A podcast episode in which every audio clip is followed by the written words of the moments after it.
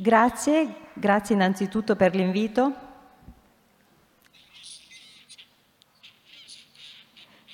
Sono stato ospite anni fa e ho potuto tenere un'altra lezione magistrale e ho dei bellissimi ricordi di quell'esperienza.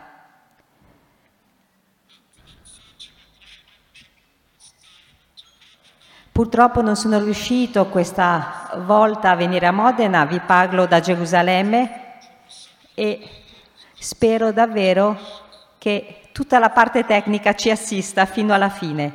Quindi comincio con il mio intervento, la mia lezione. La mia lezione magistrale verte sul compromesso, che considero un bene. Tuttavia, allora la questione è se ci siano compromessi che non si devono accettare qualsiasi cosa accada. Per indicarli utilizzo il termine nel mio libro di compromessi sporchi. Il motto fate attenzione ai compromessi sporchi è attribuito ad Einstein e vorrei proprio basarmi su questo detto di Einstein nel contesto della guerra e della pace. Per essere più precisi, ci sono compromessi che vengono stretti per amor di pace, ma che sono sporchi. Io intendo contestare l'idea che lo spirito del compromesso debba prevalere anche solo per ottenere una mera pace, una pace e basta. La storia dell'espressione compromesso sporco risale, per quel che ne so, fino a Trotsky, L'11 gennaio del 1919 Trotsky spedì un telegramma a Lenin in cui diceva Ovviamente il compromesso è necessario, ma non un compromesso che sia sporco. Quattro anni dopo, Trotsky scrisse che Lenin riprese la frase quasi testualmente, rispondendogli che Stalin avrebbe fatto un compromesso sporco e li avrebbe ingannati. Sia Lenin che Trotsky riconobbero la necessità del compromesso e la natura sporca del compromesso non li infastidiva. Per loro piuttosto la questione era chiedersi se il partito avesse titolo e avesse l'autorità di concludere un compromesso sporco per fare il lavoro sporco di solito si mandano le persone delle quali ci si fida di più e loro non si fidavano di Stalin. Così, tornando alla frase di Einstein, bisogna fare attenzione ai compromessi sporchi nel contesto della guerra e della pace. Tornare ad Einstein significa prendere molto sul serio la sporcizia in sé del compromesso e non chi abbia titolo di avvallarla o meno. Un compromesso politico sporco è un accordo con una controparte che istituisca o conservi un regime disumano, un regime di crudeltà, di umiliazione, ovvero un regime che non tratta gli uomini da uomini. Nel corso di questa lezione utilizzerò il termine disumano per definire manifestazioni estreme proprio che riguardano il fatto di non trattare gli uomini come uomini, come esseri umani. Disumano quindi nel senso di comportamento crudele, selvaggio e barbaro, copre solo una delle accezioni di disumano nel modo in cui eh, parlerò io. Un'altra eccezione sta nell'umiliazione.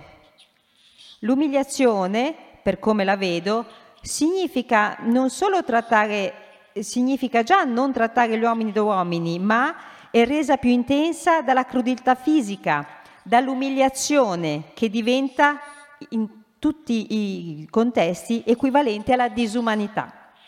Pertanto, una fusione fra crudeltà e umiliazione è ciò che connota un regime disumano. Quali compromessi non c'è permesso stringere per amor di pace? La risposta breve è i compromessi sporchi. Gli altri compromessi andrebbero condotti sulla scia del commercio al dettaglio, considerandoli uno a uno. Ciascuno di essi andrebbe valutato specificatamente nel merito.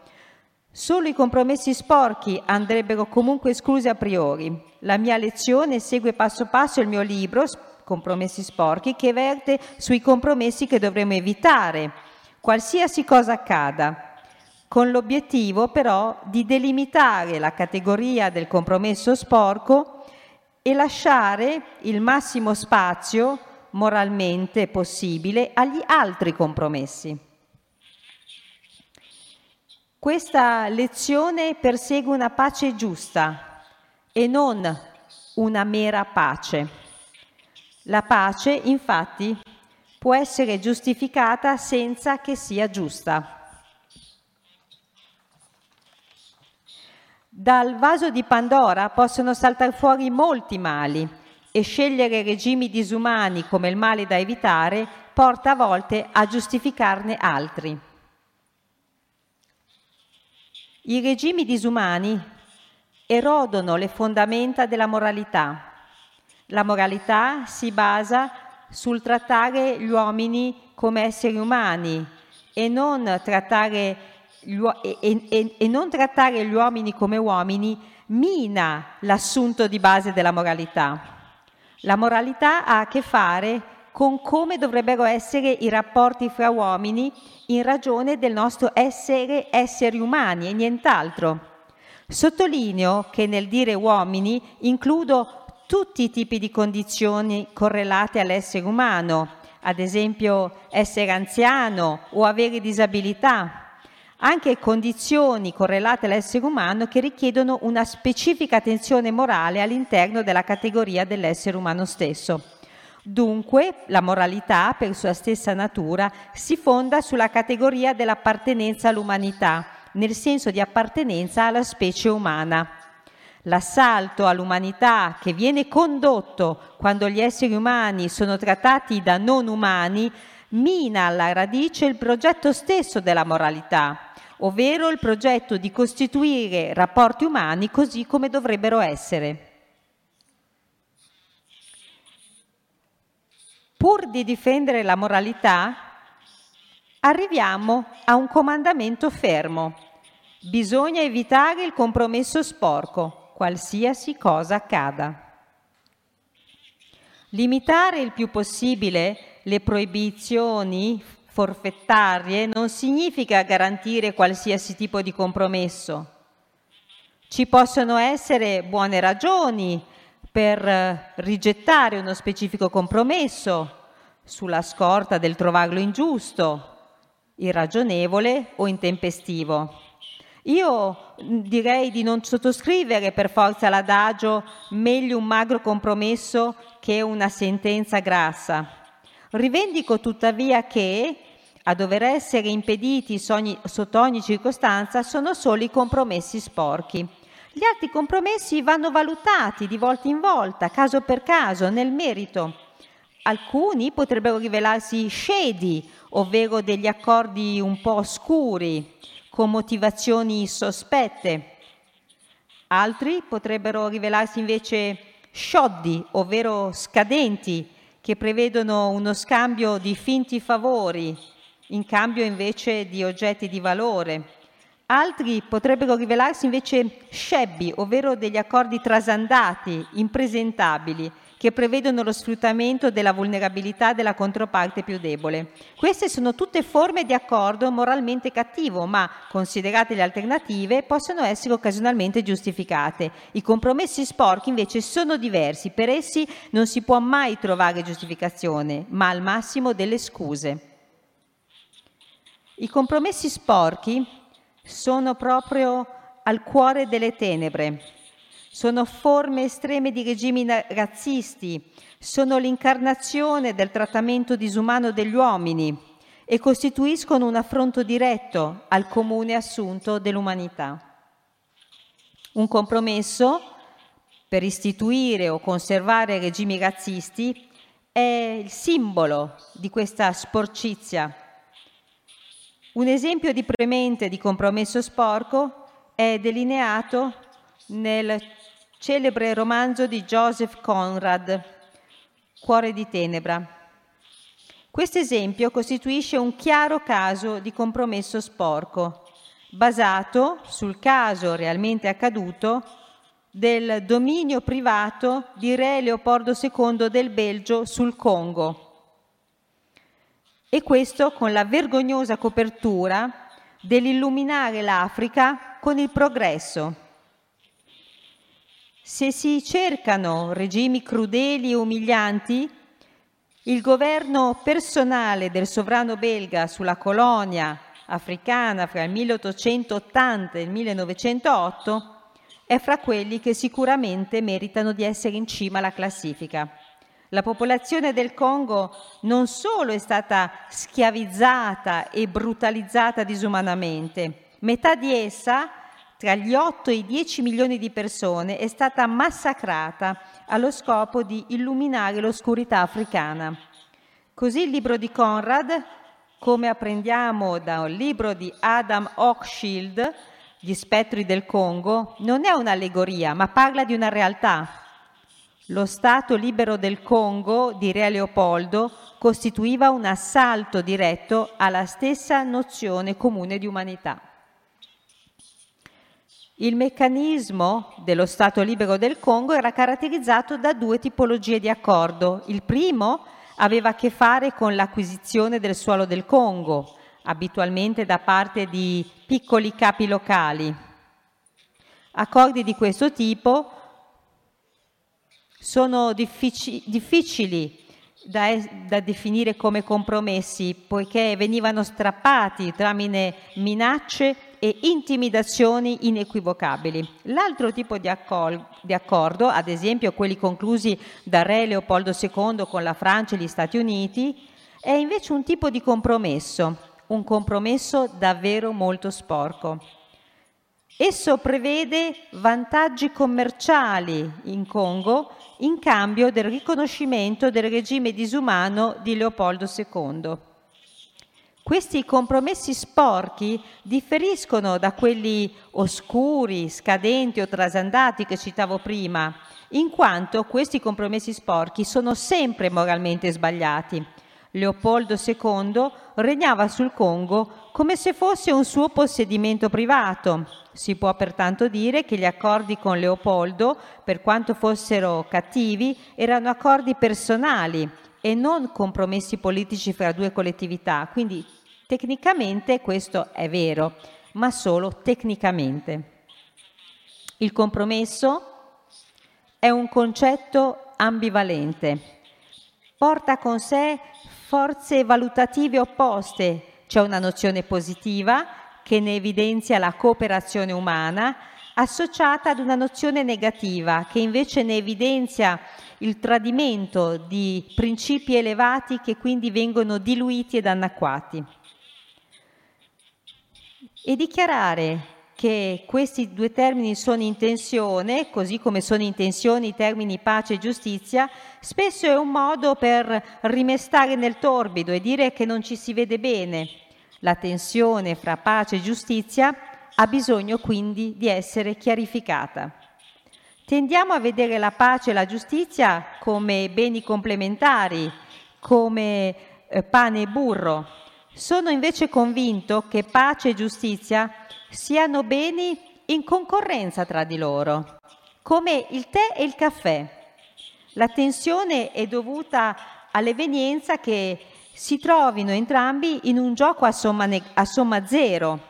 Quindi per guadagnarci in termini di pace possiamo essere costretti a perderci in termini di giustizia. Non tutti concordano sull'idea che pace e giustizia possano collidere. Un'obiezione a questa prospettiva, ad esempio, è l'idea che la pace è parte costitutiva della giustizia e quindi è una sua componente essenziale. Più pace c'è, più giustizia c'è. Una prospettiva diversa, benché correlata, è che la pace sia solo blandamente connessa alla giustizia. Se ci fosse più pace, allora potrebbe esserci più giustizia. Io non condivido questi punti di vista. La mia posizione può essere spiegata con una similitudine. La caffeina originariamente era reputata essenziale per il caffè, o perlomeno un fattore decisivo per la caratteristica principale del caffè, quello di essere una sostanza stimolante. E quindi per molto tempo rimuovere la caffeina dal caffè è sempre stato inconcepibile, ma in realtà si può togliere la caffeina dai chicchi di caffè e si può creare quindi una bevanda che entra in concorrenza col caffè e si tratta del caffè decaffeinato. La pace è un po' come la caffeina della giustizia, favorisce la giustizia, ma come il caffè decaffeinato può entrare in concorrenza con essa. Fra pace e giustizia si può verificare quindi che esiste una sorta di contrattazione, così come fra il caffè e il caffè decaffeinato. E proprio a causa di questa tensione si può parlare di tensione fra pace e giustizia. Un tipico compromesso sporco ha sempre due lati. Da un lato c'è un regime di crudeltà che appunto fa subire agli esseri umani umiliazioni e brutalità, dall'altro c'è un partecipante passivo che si limita a fornire supporto a tale regime, firmandoci un accordo. A me interessa la prospettiva di questo soggetto passivo. Prendiamo ad esempio un perpetratore del male, tipo la Germania nazista. Il compromesso sporco è il male minore che compie. La sporcizia della Germania nazista sta nell'istituire e conservare un regime disumano, un regime di crudeltà ed umiliazioni sistematiche. Il regime nazista è sporco non tanto per gli accordi che sigla, quanto per aver creato la realtà che rende sporco i trattati sottoscritti con esso. La sporcizia del lato passivo sta nel fornire supporto al lato attivo, in questo caso dell'esempio la Germania nazista. Per questo negli accordi di Monaco mi interessa il lato passivo degli inglesi e non quello attivo dei nazisti tedeschi. L'accordo di Monaco fu siglato a spese della Cecoslovacchia, che non prese parte agli accordi la Gran Bretagna firmò l'accordo non su coercizione, ma per libera scelta.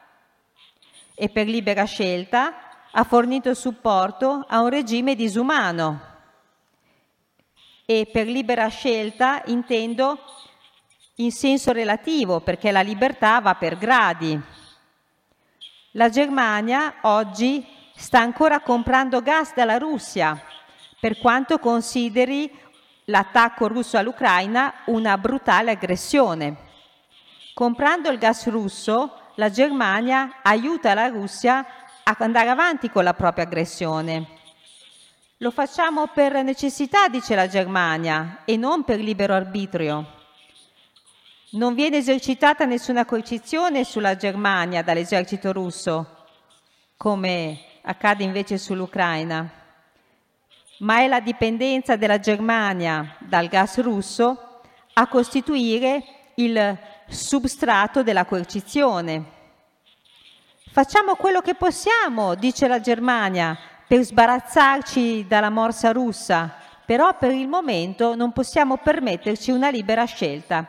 Quindi non considerate il nostro acquisto di gas alla stregua di un compromesso sporco, perché un compromesso sporco è un compromesso, teoricamente un libero accordo, estorto con la coercizione.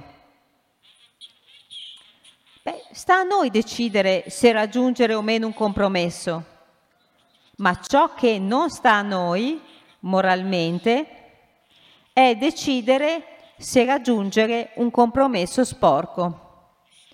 Ci troviamo a fronteggiare un comandamento rigoroso, non commetterai compromessi sporchi, qualsiasi cosa accada. Qual è però la forza di questa espressione, qualsiasi cosa accada? Il comandamento non commetterai compromessi sporchi, qualsiasi cosa accada, suona un po' come il comandamento biblico non uccidere. ha un forte afflato religioso, assolutistico, ma qui la questione va ben oltre la retorica, comporta un atteggiamento politico che è strettamente connesso al nostro interesse proprio verso il concetto di compromesso sporco. Lasciate che cerchi di spiegarmi meglio. Scusate, gli sta suonando il telefono. Il compromesso politico è a metà del guado fra due immagini della politica, la politica come economia e la politica come religione. Per sommi capi, nel quadro economico della politica, tutto può essere soggetto a compromesso. Non sempre il compromesso è desiderabile o prudente, però è sempre possibile.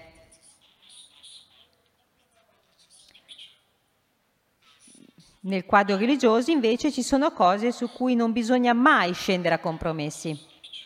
Il quadro religioso si colloca nel campo del sacro. Il sacro non è negoziabile, tantomeno soggetto a compromesso. Messa giù dura, diciamo che non si può scendere a compromessi sul sacro senza compromettere il sacro stesso. Al contrario, nel quadro economico della politica, il compromesso si colloca al centro della politica e l'abilità di stringere compromessi in realtà nella politica è molto apprezzata. Come recita un cliché trito e ritrito, la politica è l'arte del compromesso. La vita economica è basata sull'idea della sostituzione, che un bene possa essere sempre rimpiazzato da un altro bene, ed è questo che consente gli scambi di mercato. Gli scambi lasciano spazio quindi alle contrattazioni e dove c'è spazio per contrattazioni e negoziazioni c'è spazio per il compromesso. Il compromesso quindi ha un rapporto intrinseco e stretto con tutto ciò che può essere scambiato e anche suddiviso. Quando i prodotti economici fungono da modello per la politica, sembra quindi che il compromesso sia sempre possibile. Ma non è così con la religione. Ad ogni modo le religioni, e intendo le istituzioni religiose e gli stati confessionali, scendono continuamente a compromessi politici. Per loro sviluppare elaborate tecniche di giustificazione per, spingere, per stringere compromessi è una routine. La politica del sacro lascia molto spazio al compromesso nelle materie profane. Nel concreto può perfino venire coinvolta in compromessi su materie sacre. Però la logica del sacro come ideale è la negazione stessa dell'idea di compromesso. La politica moderna è bloccata nella morsa di questi due quadri inconciliabili. Ovviamente non c'è nulla di sorprendente nel fatto che gli stati moderni secolari siano soggetti al quadro economico. Quello che invece è sorprendente e anche vero è che i moderni stati secolari siano tuttora soggetti all'incantesimo, per così dire, del quadro religioso. Ad esempio, la Costituzione francese del 1958 dichiara che la Francia è uno Stato laico, ma non prima di averla dichiarata indivisibile. Lo stesso accade con l'espressione nazione indivisibile che è presente nel giuramento di fedeltà statunitense. In entrambi i casi la scelta dell'espressione indivisibile non è casuale. Ha un forte sottotesto religioso è su uno degli attributi di Dio che quindi si è modellata l'immagine di una Francia indivisibile e di un'America indivisibile, come entità assolute, senza frammentazioni legittime di alcun tipo. Così nessuna rivendicazione secessionista è legittimamente accettabile, perché queste due entità non sono legittimamente frammentabili. Scendere a compromessi sull'unità nazionale significherebbe quindi tradire l'unità nazionale, esattamente come l'idolatria tradisce l'unità di Dio. E non è solo la politica a essere bloccata nella morsa di questi due quadri, quello religioso e quello economico. Questo vale anche per la moralità. La moralità utilitaristica è chiaramente soggetta al quadro economico. La moralità competitiva kantiana, che promuove imperativi morali assoluti indipendentemente dalle sue competenze, è invece forgiata sul quadro assolutistico dei comandamenti religiosi. Nel valutare il compromesso siamo ambivalenti proprio perché siamo bloccati in questa dicotomia tra due quadri che sono imprecisi ma potenti e anche inconciliabili, che sono la politica e la moralità. Ma dove ci troviamo noi? Siamo aggrappati a due quadri della politica, quello connotato religiosamente e quello economico. Dal quadro religioso traiamo la netta sensazione che alcune cose non possano essere scambiate. C'è un tabù assoluto su alcune transazioni. Ad esempio, c'è un tabù assoluto sulla compravendita di esseri umani come schiavi, L'idea di compromesso sporco come compromesso che dovrebbe essere soggetto alle ristrettezze di tabù assoluti si colloca proprio dentro questo quadro. Il quadro economico non sanziona nessuno di questo scambio in termini assoluti. Secondo questa prospettiva possono esistere scambi razionali, ma quando vengono conclusi volontariamente fra adulti responsabili, allora sono tutti consentiti. Allora, in quel caso, non ci sono tabù. Ci sono due tipi di compromesso, quello anemico e quello sanguigno. Con compromesso anemico intendo qualsiasi compromesso che si colloca in un contesto di contrattazione. Vi trovate in un bazar e volete comprare un tappeto. Prendete un tappeto e chiedete quanto costa il venditore vi dice 100 e voi rispondete no, no, io ne pago al massimo 25. Alla fine vi accordate per un prezzo di 50. 50 è un compromesso anemico fra due offerte iniziali. Questo però non è un concetto molto interessante di compromesso. Per la nostra disamina del compromesso politico e morale ci interessa invece un concetto molto più ricco e sfaccettato di compromesso, che è quello del compromesso sanguigno. La fenomenologia del compromesso politico implica che una forma chiave di compromesso abbia luogo quando una controparte riconosce l'altra come partner legittimo della negoziazione. Talvolta riconoscere l'altro come parte legittima della negoziazione è molto più difficile che raggiungere effettivamente poi un accordo. Ad esempio, riconoscere come partner per una, una negoziazione i separatisti baschi armati dell'ETA ad opera della Spagna o Sendero Luminoso a opera del governo del Perù o il Partito dei lavoratori del Kurdistan a opera della Turchia è tanto difficile per Spagna, Perù e Turchia, quanto ogni concessione che essi potrebbero vedersi richiesta per raggiungere un accordo.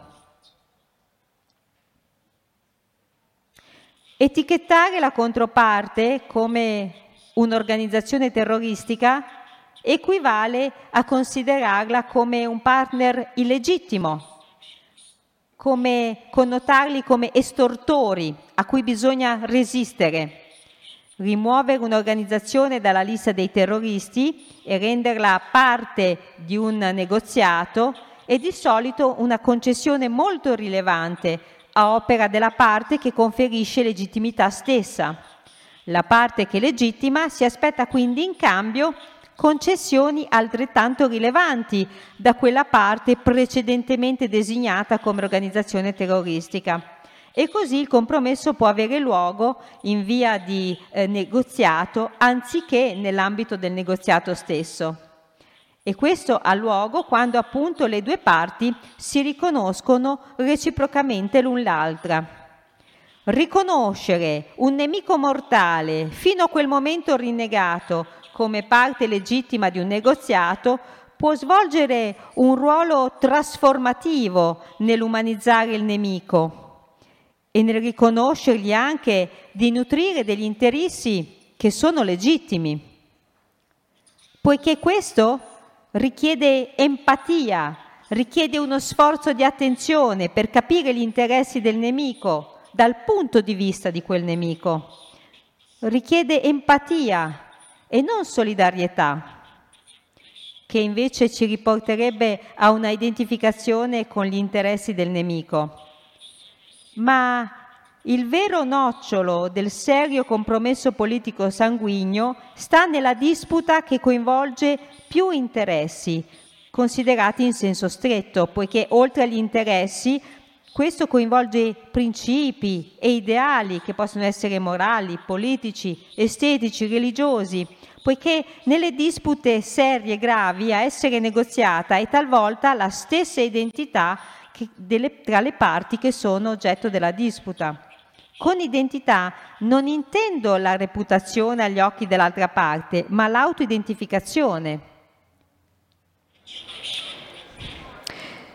Quindi con identità non intendo la reputazione agli occhi degli altri, ma l'autoidentificazione. Un serio compromesso sanguigno non implica solo riconoscimento, ma anche l'autoriconoscimento. In questo senso il maresciallo Pétain fu accusato durante il suo processo di aver compromesso l'identità politica della Francia, concludendo un accordo di armistizio con i nazisti.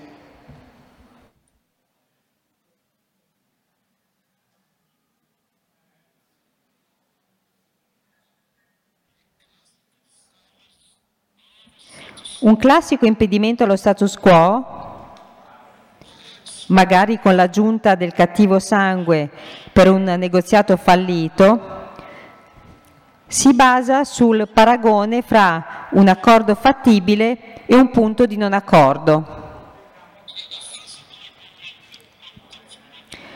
E con il termine punto di non accordo intendo dire il tornare allo status quo.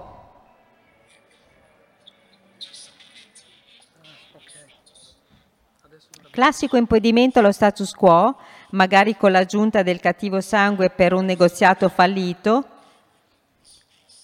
si basa sul paragone fra un accordo che è considerato come fattibile e quello che invece è un punto di non accordo. Il punto di non accordo significa abitualmente tornare allo status quo. Tuttavia, nei conflitti collettivi e specialmente nei conflitti con espliciti toni ideologici e impliciti toni emotivi, riscontriamo anche la comparazione esplicita o implicita con un altro punto di riferimento esterno rispetto a tutto il ventaglio di possibili accordi. Quindi non un punto di incontro, ma il punto ideale. Il paragone istituito dalle parti non è quindi rispetto a un punto di conflitto, ma rispetto alla mancanza di accordo. Il paragone che istituiscono quindi le due parti riguarda soprattutto i rispettivi punti ideali. Questi punti minano alla base i negoziati, già solo come posizioni estreme iniziali, perché ciascuna parte andrà a misurare le concessioni che vengono richieste non in relazione al vero punto di conflitto, ma in relazione al proprio punto ideale da raggiungere. Indubbiamente una forma rilevante di compromesso sanguigno sta nel, fando, sta nel, fatto che entrambe le parti quindi rinuncino ai propri punti ideali, ai propri sogni, così che ciò che resti da negoziare rientri in una gamma di accordi che sono possibili. Compromettere un ideale, un sogno, non è un vero compromesso, in quanto in realtà non tange nessuna concessione davvero reale, ma solo delle fantasie. Di solito le due parti di una disputa trattano però il proprio sogno in modo diverso da quello altrui. Il proprio sogno è solo un sogno, senza possibilità di realizzarsi, pertanto non si sacrifica nulla nel rinunciare a quel sogno ci si sta soltanto liberando da un'illusione per iniziare invece ad affrontare quella che è una realtà. Io non considero seriamente come una concessione il fatto di rinunciare al proprio ideale, al proprio sogno, mentre rinunciare al proprio sogno significa sacrificare qualcosa che sicuramente non potrà essere conseguito nell'immediato, ma che magari con forza e determinazione potrebbe essere a portata di mano nel lungo periodo. Tuttavia, se io rinuncio al mio sogno allo scopo di alleviare le sofferenze della mia generazione, ebbene questo dovrebbe contare come una concessione rilevante. E noi siamo abbastanza abituati e abbiamo familiarità con questo eh, diciamo eh, duplice standard nel trattare il sogno dell'altro e l'ideale dell'altro come una mera illusione e invece trattare il proprio sogno e il proprio ideale come un obiettivo a cui aspirare assolutamente plausibile. E questo rende però molto difficili le, le concessioni sanguigne nella gamma degli accordi possibili, poiché un punto ideale, un sogno, svolge un altro ruolo importante nei negoziati, in quanto quel sogno serve a modellare l'identità della comunità che si sta concentrando sul suo conseguimento. Il sogno e quindi l'ideale diventa un elemento costitutivo nell'identità di una comunità storica. E aggrapparsi al sogno a volte l'arma di chi vede gli accordi di pace come un atto di tradimento, e tipicamente il tradimento della nazione. Costoro hanno una visione della politica molto religiosa e potenzialmente sono la forza che più di altre può sabotare la prospettiva di una pace che sia duratura una volta raggiunta. Per il sognatore il compromesso significa compromettere il sogno e quindi costituisce un compromesso sporco. Per costui quindi significa far scendere il proprio sogno a compromessi e quindi è un compromesso sporco, inaccettabile. Chi sogna vuole realizzare il proprio sogno e, e può essere anche il sogno di instaurare un regime disumano quello che ho presentato come un regime che dovrebbe essere tabù. Molti sogni nazionalisti sulla strada della pacificazione, o meglio del sabotaggio della pace, hanno a che fare a volte anche con vecchie ruggini e rivendicazioni territoriali e usano nomi che per un po' sembravano addirittura aver perso fascino, come irredentismo o revanchismo. Kant, nel suo giustamente celebre saggio per la pace perpetua, contrapponeva alla tregua, intesa come sospensione delle ostilità, una pace duratura. E nel primo articolo lui scrive, nessun trattato di pace deve essere considerato valido se stipulato con la tacita riserva di argomentazioni per una futura guerra. Altrimenti, dice Kant, il trattato è solo una tregua. L'irredentismo è un modo rilevante di minare un accordo di pace duratura. La parte contraente, che vuole rendersi responsabile di minare l'accordo di pace, presenta la sua partecipazione all'accordo come sempre più sporca. Almeno questo è il modo in cui io leggo Kant. E lasciatemi aggiungere qualcosa sull'irredentismo. Io credo che sia molto pertinente rispetto alla situazione politica corrente. L'irredentismo mira a riguadagnare territori perduti. Il revanchismo aggiunge l'elemento di vendicarsi su chi ha conquistato quei territori in guerre precedenti. Irredentismo e revanchismo sono termini del XIX secolo che stanno riaffiorando nel contesto nazionalistico contemporaneo. Il redentismo è un termine coniato in Italia, il revanchismo invece in Francia. Indubbiamente è stata la sconfitta subita dai francesi contro i prussiani che, che ha causato la perdita di Alsazio e Lorena, che però è stata accompagnata da un forte senso di umiliazione nazionale ed è questo che ha portato alla nascita del termine, poiché si esigeva una vendetta più che la riconquista dei territori perduti. Perché preoccuparsi dell'irredentismo come particolare fonte di infrazione di un accordo di pace quando ci sono tante altre scuse per infrangere e violare un accordo di pace?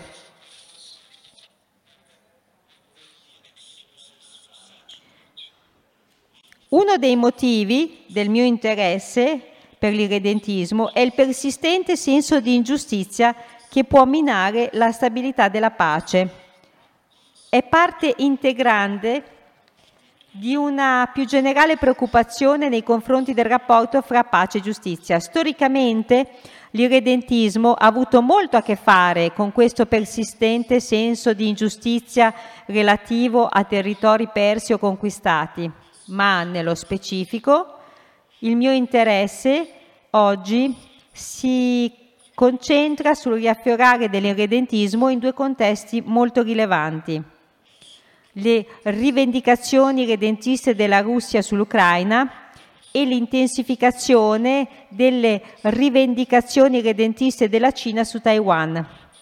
La lunga faida sanguinaria fra Israele e Palestina è profondamente irredentista, con gli irredentisti di destra che rivendicano un ampliamento di Israele e le rivendicazioni di Hamas sull'intera Palestina come retaggio religioso islamico. Peraltro, le, rivendicazioni irredentiste sono propagandate da movimenti e governi che utilizzano l'aggettivo grande come nel caso della grande Malaysia, la grande Serbia o il grande Bangladesh. In molte nazioni i fautori dell'irredentismo sono gruppi politicamente marginali, però Cina e Russia non sono gruppi marginali. Il 12 luglio di quest'anno Vladimir Putin ha pubblicato un articolo dal titolo Sull'unità storica di russi ed ucraini.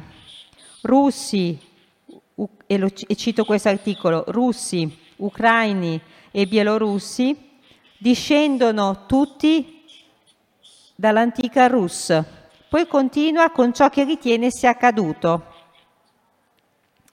E cito, più tardi, come altri stati europei del tempo, l'antica Rus, che era il più vasto Stato d'Europa, subì un declino del governo centrale e la frammentazione.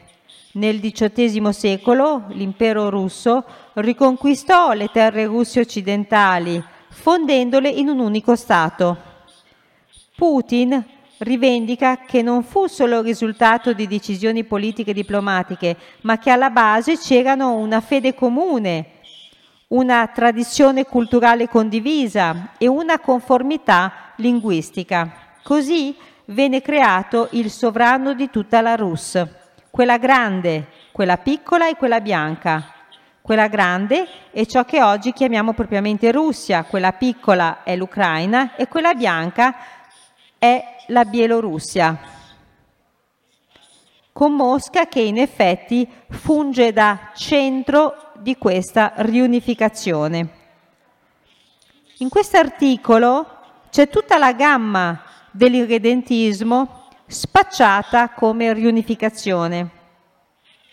Molti fatti storici citati da Putin sono veri, molti sono mezzi veri, ma veri nella metà sbagliata. E la maggior parte di quelli veri o mezzi veri è irrilevante.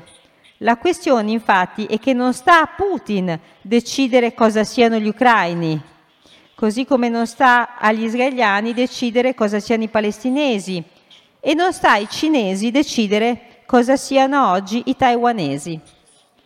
Il principio dell'autodeterminazione lascia decidere a ciascuna comunità esistente il proprio futuro politico.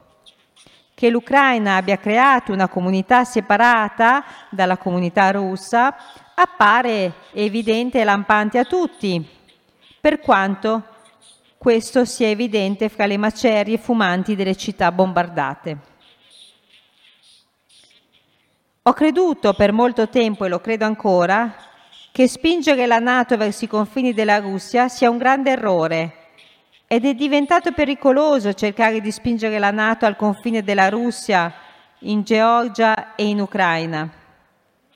Pensavo che il modello di neutralità militare della Finlandia fosse il modello giusto. Putin, tuttavia, non perseguiva il modello finlandese, ma solo la soggiogazione dell'Ucraina, riducendola allo status della Bielorussia di Lukashenko.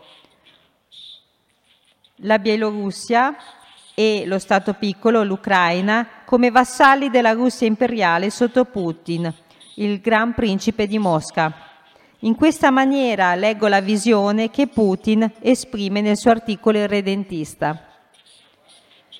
L'irredentismo non è solo una minaccia per la pace duratura, è una vera e propria peste per la democrazia, perché prima o poi porta a regimi autocratici.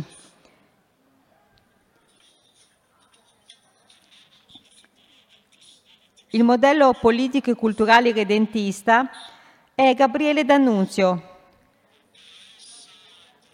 con la sua impresa di fiume.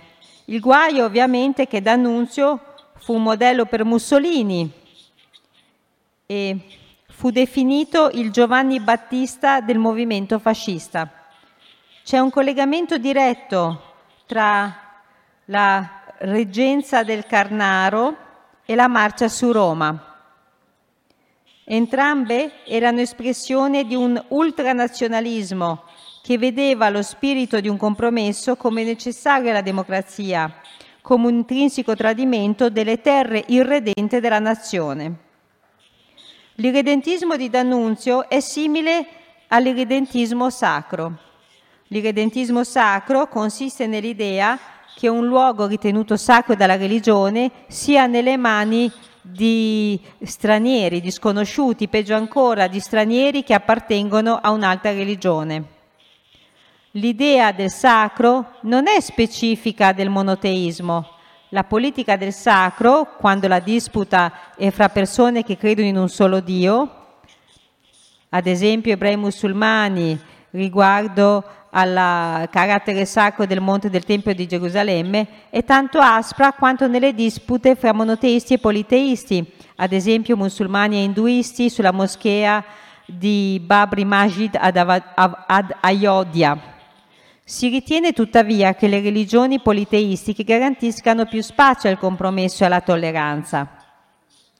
Ma questa persuasione è concettualmente plausibile ma molto dubbia in concreto. La politica del sacro è l'arte dell'impossibile, rende impossibile mantenere compromessi a lungo termine se un sito o un territorio viene considerato come sacro, allora la sua rivendicazione diventa una rivendicazione assoluta. Quando sono forzati a fare concessioni, firmando compromessi per la pace, i credenti le considerano sempre come una contrarietà temporanea. In una fase di debolezza possono optare per la tregua, ma solo con l'obiettivo poi più tardi di riguadagnare forza, non certo lo fanno per amor di pace. La politica del sacro può contemplare la cessazione della violenza, ma mai la cessazione della prospettiva della violenza. Così la politica del sacro, penso, è intrinsecamente irredentista. L'irredentismo religioso può essere dormiente, ma può erompere violentemente. E anche quando è dormiente, non può essere ritenuto come marginale. Ecco dunque che da un lato il quadro religioso della politica ci incoraggia a imporre un tabù morale e politico sui regimi disumani, cosa che è un bene. Dall'altro, tuttavia, il quadro religioso della politica incoraggia l'irredentismo, ammantando le cosiddette terre irredente di una specie di aura religiosa. E questo invece è un male. Quindi il bene nel senso di bene per la pace è, è un male nel senso di male per la pace.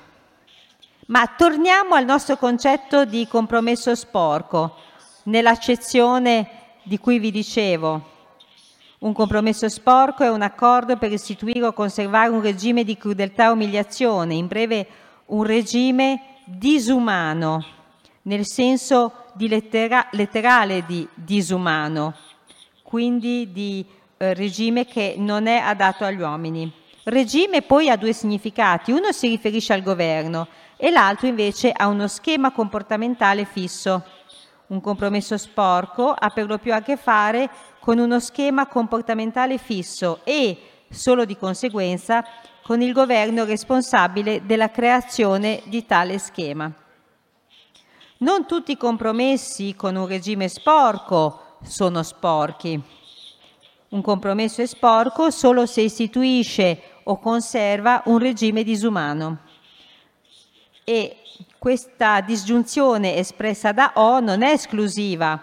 Un accordo può fare entrambe le cose, cioè può sia istituire sia conservare. Tuttavia, se un accordo con un regime disumano non istituisce né aiuta a conservare quel regime, allora l'accordo non è sporco.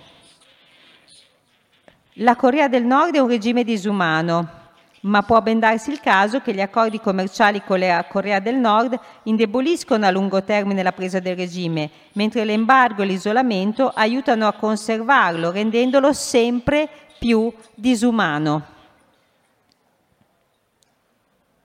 Si può pensare che sta- a stabilire cosa aiuti un regime sporco eh, debba essere il regime stesso, sia lui a definirlo se il regime vuole un accordo, è segno certo che quello lo aiuta a conservarsi, ma non è necessariamente così.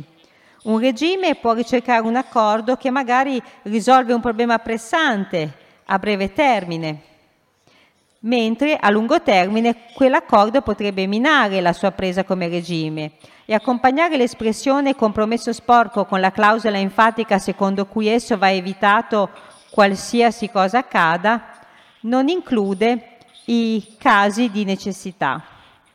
Ma non ci sono alcune circostanze che superano e vanno oltre la clausola qualsiasi cosa accada, circostanze che ci obbligano magari a tollerare compromessi sporchi, come la necessità di firmare un compromesso sporco? E beh, in tal caso allora quale necessità può giustificare la conclusione di un compromesso sporco? La mia risposta in termini dogmatici è che niente può giustificare un compromesso sporco. Poi però possiamo farci una domanda diversa. Una necessità politica può costituire una scusa per il compromesso e la necessità politica invece di una giustificazione quindi può portare a un compromesso sporco? E beh, la giustificazione serve come autorizzazione prima dell'azione le scuse invece di solito sono per chiedere perdono dopo aver compiuto un'azione. Nel caso delle scuse fondamentalmente si dice, eh beh l'abbiamo fatto, ormai l'abbiamo fatto, è un male ma non c'era alternativa. Abbiamo fatto quel che abbiamo fatto per necessità. Dovete perdonarci o quantomeno comprenderci. Dopotutto non avreste agito diversamente se vi foste trovati al nostro posto ma c'è bisogno di due chiarimenti riguardo al mio utilizzo del termine necessità politica. Aggiungendo l'aggettivo qualificativo politico a necessità, non intendo la necessità metafisica, quanto piuttosto una situazione in cui non c'è nessun'altra alternativa ragionevole. Una mancanza di alternative ragionevoli non preclude alternative irragionevoli, che per quanto irragionevoli, sono comunque possibilità ontologiche. Così, per esempio, in ogni situazione di scelta tra fare una cosa e farne un'altra, c'è quasi sempre la possibilità, diciamo, ombra di commettere un suicidio di massa, evitando in tal modo la necessità di scegliere fra le due alternative.